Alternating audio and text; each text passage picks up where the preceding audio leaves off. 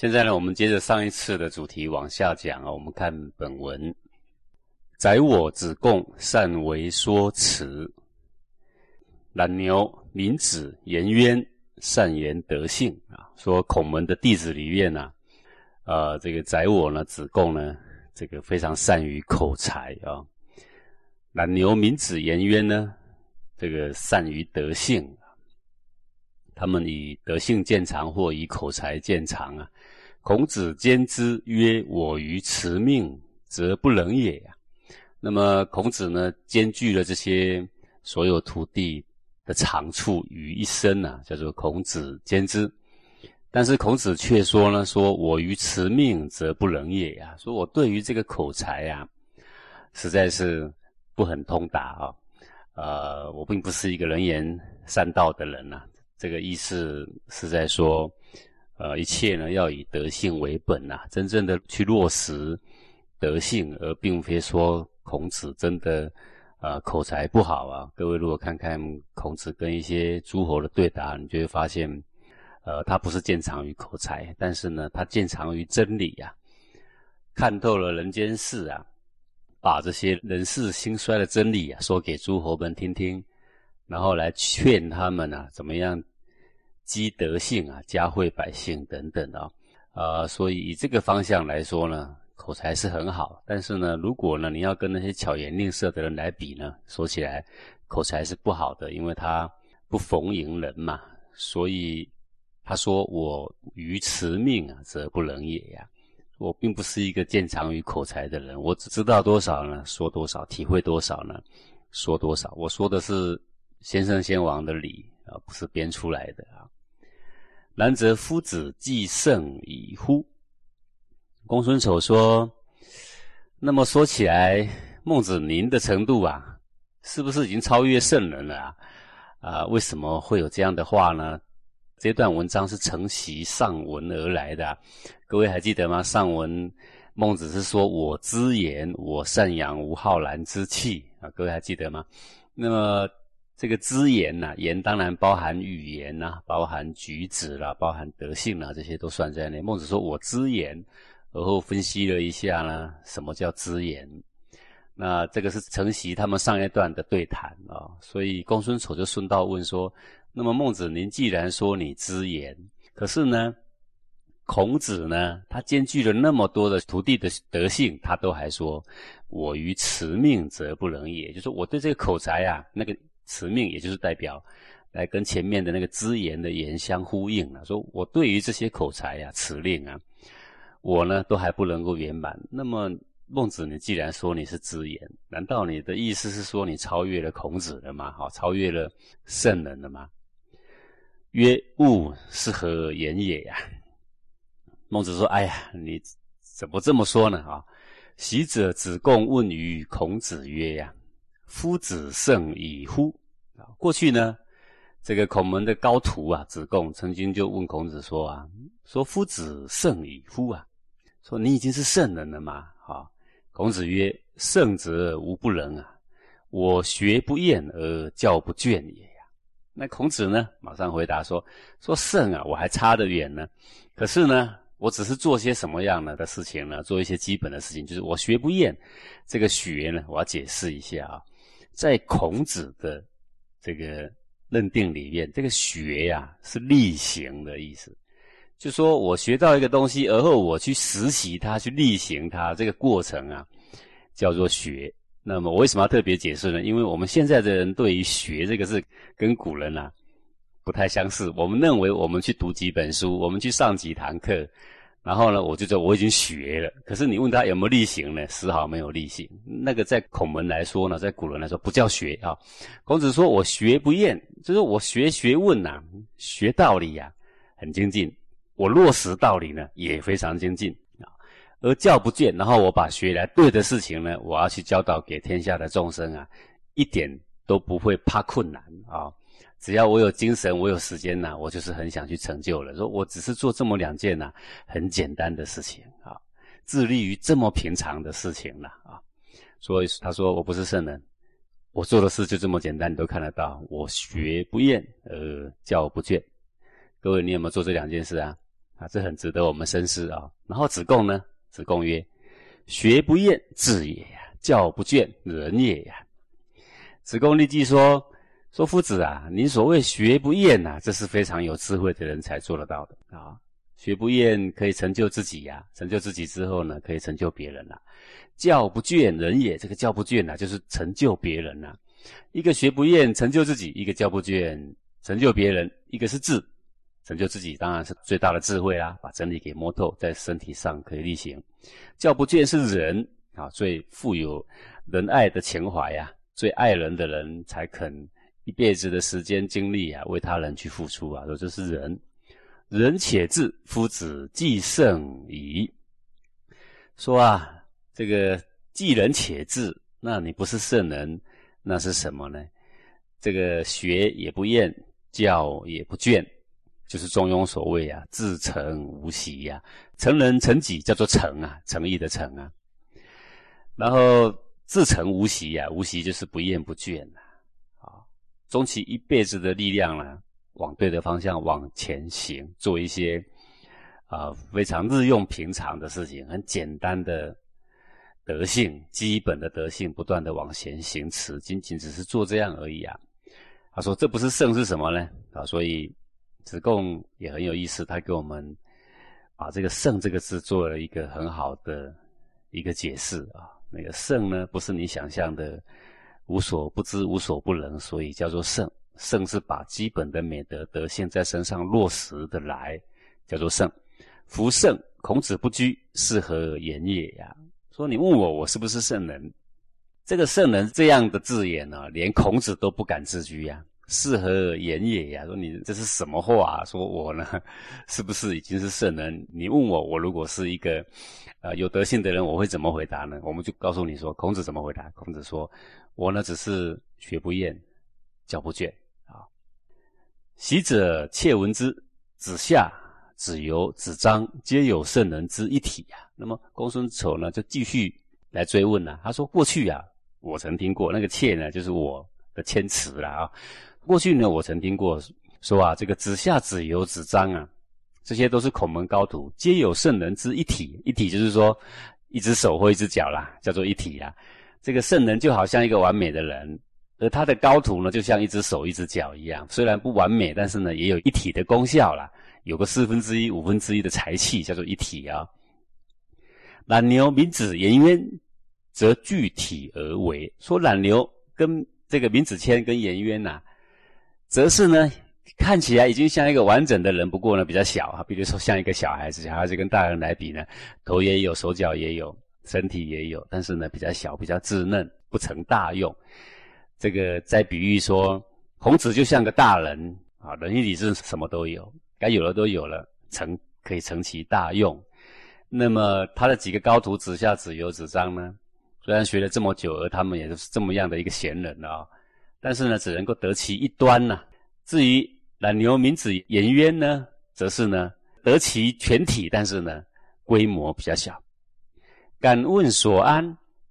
公孙所说：“那孟子啊，以上我举的这几个人，你觉得你想效法哪一个，或是说您比较像哪一个？”好，就敢问所安呐。他公孙所什么意思啊？是在测啊。公孙所做孟子的徒弟。但是他看了孟子半天呢，不晓得孟子像谁，好，不晓得孟子的才气到怎么样，孟子德性到怎么样，孟子的学问究竟如何？虽然呢，我远道慕名而来呢，我也当了你的徒弟，但是我对你还是充满了怀疑呀。您究竟像谁？好，那么我就举举古人吧，让你听听。呃，像孔子这么多高徒，您比较像哪位呀？大概是这个意思啊。曰孤舍氏，说我们暂且不谈这几个人吧，好。这个这个孟子呢，呃，讲话很高干呐，他也不会说，我也不学子夏，我也不学子游，我也不学子张，啊，我觉得呢，我要学的不是他们，我的规模不愿意跟他们比，啊，但是他就说孤舍是，说我们不谈这几个吧，刚刚的翻译是我翻译的哈，诶，我们翻译的词句呢比较土了，孟子呢很文雅，孤舍事啊。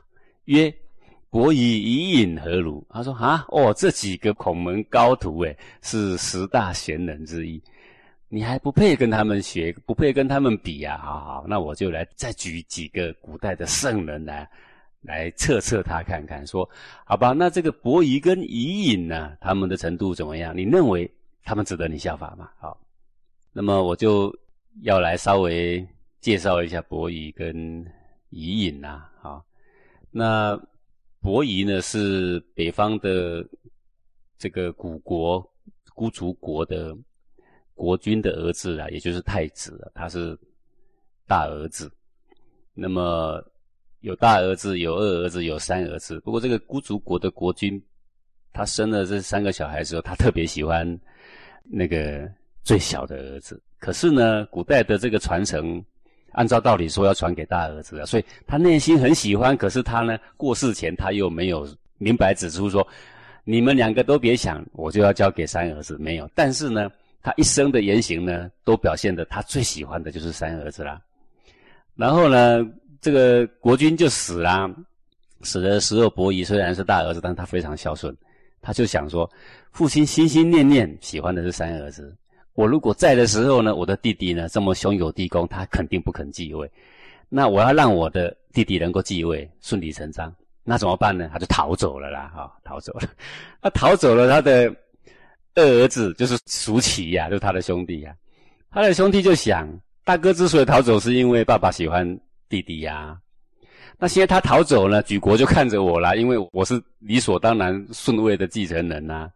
那他大哥都不计名利啊，连整个国家都不要，为了孝顺父亲、成全父亲的心意都逃走了。那我怎么办呢？好，说 我留着的话不仁不义，那我也逃走算了。所以伯夷、叔齐呀，两个就逃走了。我先稍微介绍一下，各位就知道说这是何等气节高亮也的一个人呐啊。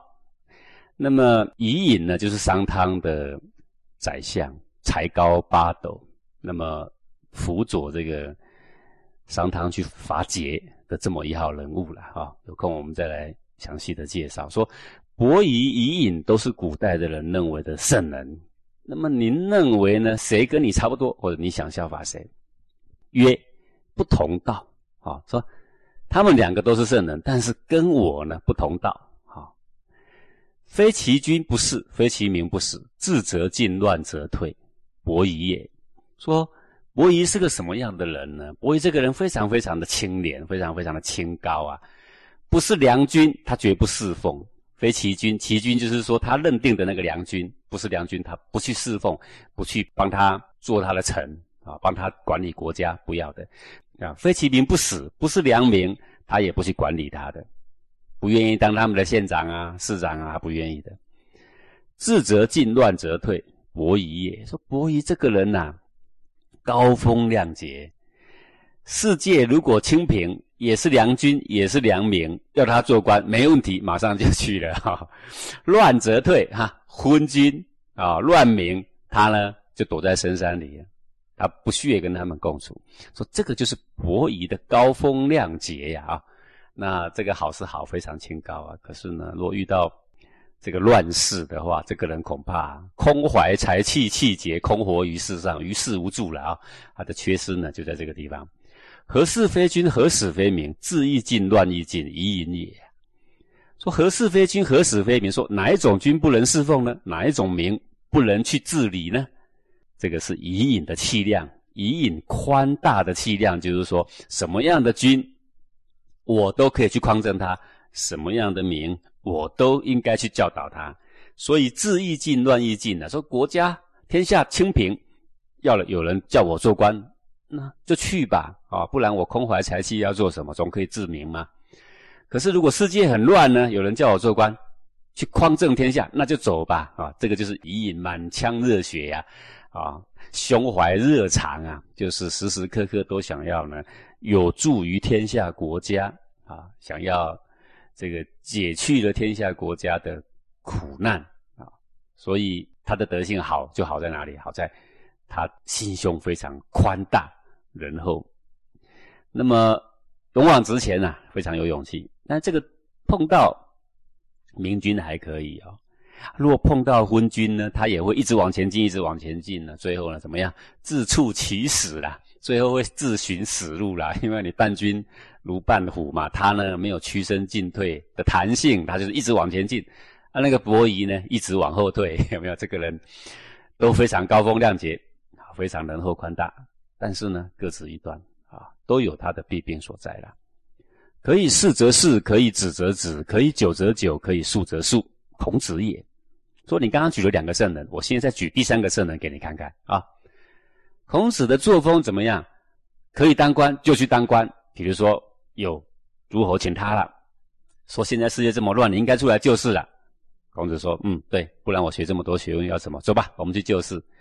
可以指责止。那么他就看这个诸侯叫我来当官，可是呢，他其实并不想听我的话。其实呢，他比较喜欢听的是旁边令臣的话。他把这个朝政。”交给我，可是事实上呢，他抓我的手，他抓我的脚。他认为我的学问呢可以帮他治国，可是来到这里呢，他只是想要让我帮他积聚财富。所以我认为我的学问无法在这里施展，我应该另外找别的地方。所以可以指他就指了，可以久则久，可以速则速，孔子也呀。如果我看得出这个国君有一点端倪，他虽然现在不好，但是他的心可以调整。那么我就等机会，我现在慢慢调整他，诶，他又在改了，我慢慢调整，因为他没有让我绝望，所以我就久一点待在这。我学这么多东西，就是为了要帮助天下国家呀，我得有一点耐性。可当我看出他是不可匡正的，他实在是一点这个为民为国的心思都没有，可以速则速，那我就快点结束，我要去别的地方另外找明经去了。就是孔子呢，有这个弹性，不为民不为利之后呢，只为。这个天下国家百姓，啊，不是为了进，也不是为了退，不是为了清高，也不是为了仁爱，只是为了我应该这一份我的天职，应该要尽上我的一份心力，把它放在最好的地方，所以它就变成很有弹性啊。这个孔子的取舍啊，只在于能不能成人成己啦。他依着义理来定他的行止，到底要进还是要退？这种人呐。才是有助于天理的一个栋梁了啊，而不是执着于一端的人才而已啦。孔子也呀，皆古圣人也，无为人有行焉，乃所愿则学孔子也呀。说至于刚刚你所说的伊尹呐，这个伯夷呀，还有我提的孔子，都是古圣人，那也就告诉我们说，古圣人还分很多等次的啦啊。那无为人有行焉，说其实他们几个的言行我都跟不上，我都不配跟他们比了，这很谦虚的意思了，不是真的为人有行了。乃所愿则学孔子也呀。你说叫我学哪个呢？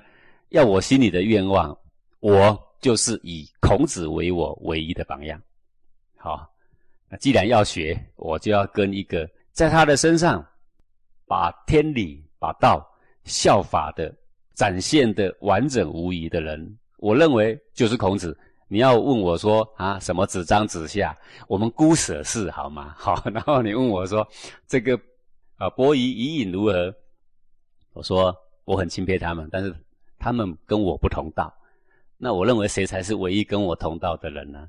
就是孔子。好，这个孔子啊，能进能退，能动能静，能高能下，能隐能显。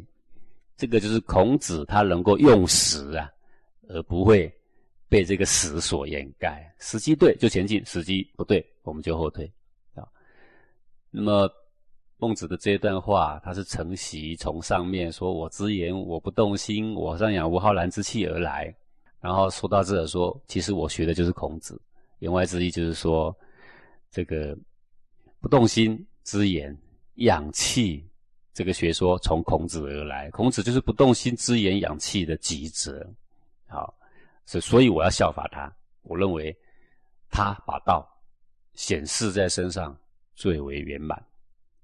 然后公孙守就继续说了：“说伯夷以隐于孔子，若是般乎？”说那这个孟子啊，那伯夷、以隐跟孔子啊，他们是同一等级的圣人吗？啊？曰：否，自有生明以来，未有孔子也。孟子啊，孟子是谁？孟子是雅圣啊，各位，第二等的圣人，次一等的圣人，仅次于孔子的圣人了啊。孟子说：佛说没有，伯夷跟伊尹都是圣人，但是圣人也有等次啊。自有生明以来，什么叫自有生明以来？从中华的文化的传统，中华有历史记载以来，那就是从什么时候开始算？从伏羲以来，所有历代的圣贤圣王都算在内，未有孔子也呀。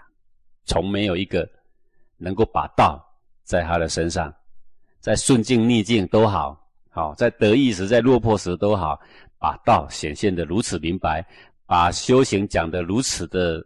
生活如此的简易，每一个人呢都可以行，然后在自己的身上呢也得证了呢最大的这个成就。自有生命以来，没有像孔子的啊，没有一个比得上的啦。那么这个各位一定会觉得说，哦，他也有点把孔子捧得太高了一点嘛啊。但在中华民族里面，自古以来都称为至圣先师，至圣就是圣人的第一位啦。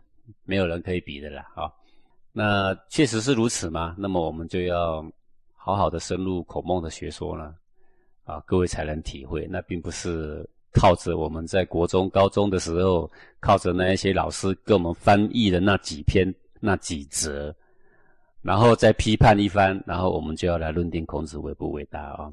实际上，这整个中华民族啊，似乎。